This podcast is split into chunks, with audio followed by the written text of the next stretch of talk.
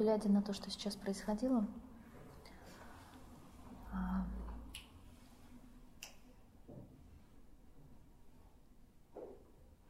я еще раз оценила, честно говоря, только что расстановки как, что это есть на самом деле.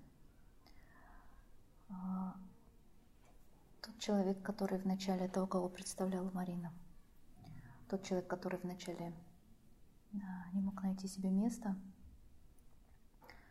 и, и смеялся и плакал одновременно, это был человек, который первый в семье причинил очень-очень большой вред а, членам своей же семьи.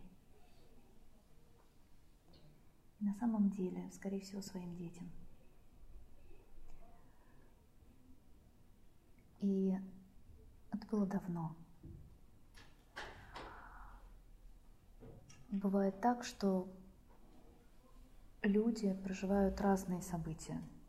Они могут оказаться в ситуации, когда они со стороны либо жертвы, либо насильника по своей воле или не по своей воле.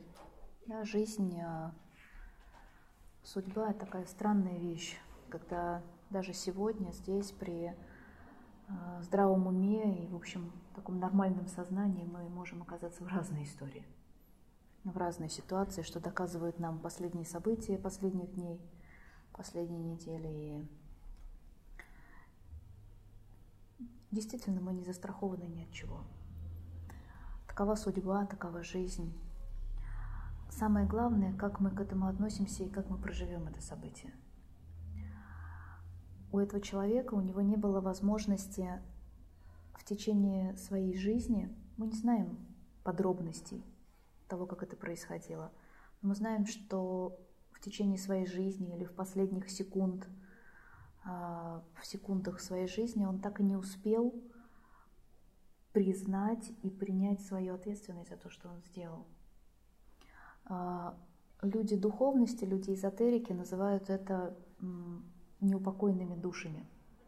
Люди, которые не успели признать свою вину за гибель других людей – они не могут уйти в другой мир, в тот, в который им положено уйти.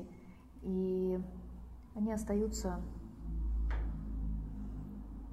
вот в этом состоянии ненахождения своего места, неприкаянности. И в расстановках мы видим их таким образом. И на самом деле то, что ты сейчас сделал для своей семьи, и то, что позволяют делать расстановки, это на самом деле очень великая вещь.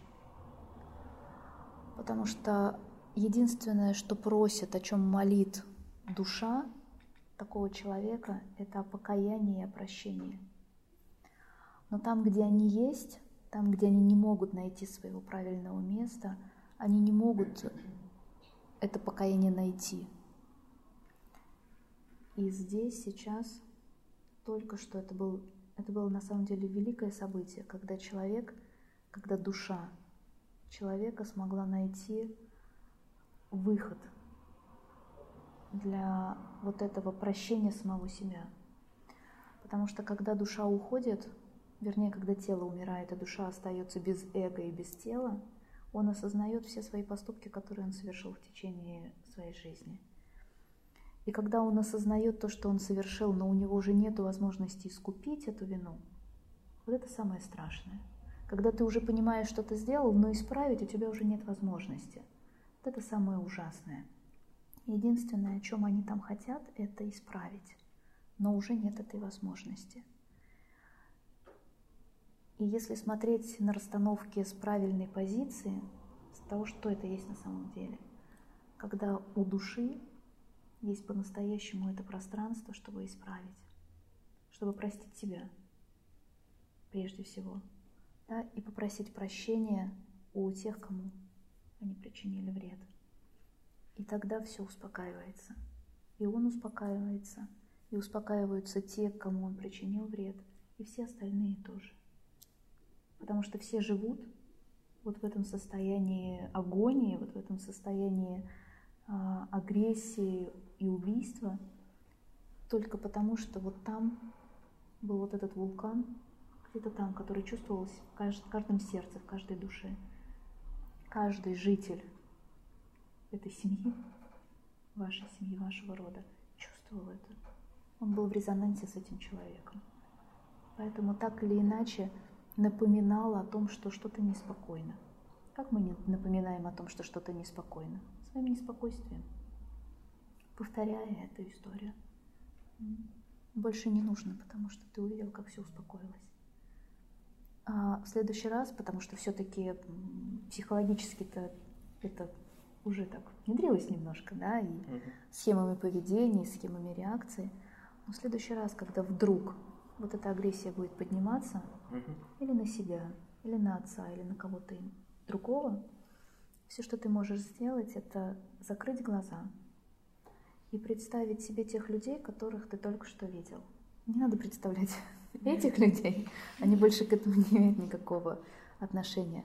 Но твои предки, они будут приходить, если ты будешь закрывать глаза и призывать их, тех, кто тогда погиб, тех, кто проживал эту... Это тоже нелегкая судьба быть убийцей, быть палачом. Это страшная судьба на самом деле. Да, и она оставляет не меньшую травму а, в поле собственной души для человека, чем жертвенность. Когда ты будешь призывать всех тех участников многих событий, здесь было не одно событие, здесь было несколько, они будут приходить просто в виде присутствия. Это не какие-то конкретные люди, это не какие-то конкретные персонажи с лицами, но это как будто бы присутствие, ты будешь понимать, что они здесь. Угу. И ты можешь сказать им внутри себя, я вас помню, вы все в моем сердце, но теперь по-другому. Я знаю, что это была ваша судьба, но меня это больше не касается, потому что у меня своя судьба. Я понял. Спасибо.